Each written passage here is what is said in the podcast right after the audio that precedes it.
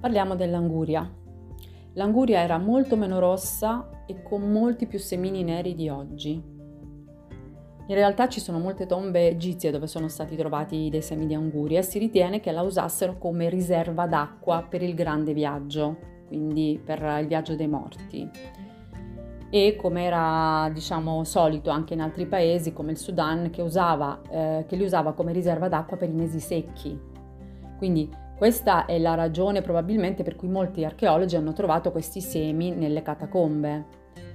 Ehm, ma era semplicemente questo l'uso che ne facevano, perché in nessun modo il cocomero, l'anguria piaceva per il suo sapore amaro e aveva una consistenza dura, eh, avevano un aspetto veramente poco appetitoso, però erano una grande riserva d'acqua.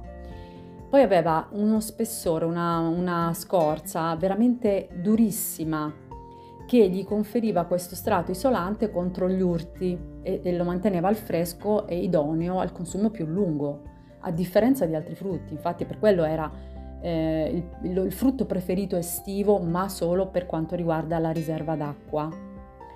Poi dopo gli egiziani si ritiene che abbiano incominciato le prime eh, a fare le prime modifiche perché il sapore era veramente sgradevole. Allora loro volevano creare questa riserva d'acqua, ma allo stesso tempo doveva essere, diciamo, piacevole. Ehm, diciamo che la polpa rispetto ad oggi non era proprio così rossa come la vediamo oggi, ma bianca ed era suddivisa in fette, in sei, in sei parti triangolari.